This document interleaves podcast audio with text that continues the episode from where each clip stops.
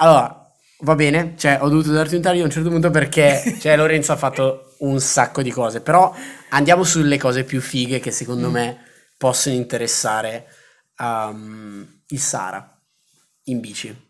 Mm, dopo- Che tragitto hai fatto e partiamo dal perché.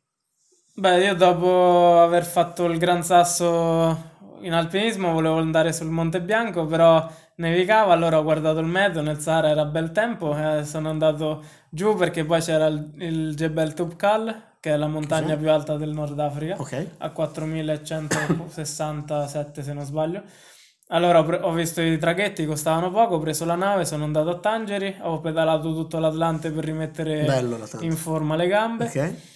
E sono arrivato a Merzuga. A Merzuga parte una pista di sassi e sabbia che arriva fino a Faumsguid, si chiama, è l'ultimo paesino. ok. E c'è solo un tratto di 10 km asfaltato, il resto è tutta pista. E- Esatto, cioè questa è un'altra cosa che ti volevo chiedere, cioè nel senso Sara vuol dire appunto nel nulla, cioè Sì. proprio in mezzo al nulla. Tu come hai scelto il tragitto e perché hai deciso di farlo quello lì? Boh, perché avevo fatto viaggi invernali al freddo e la- le persone mi dicevano Prova un po' di caldo.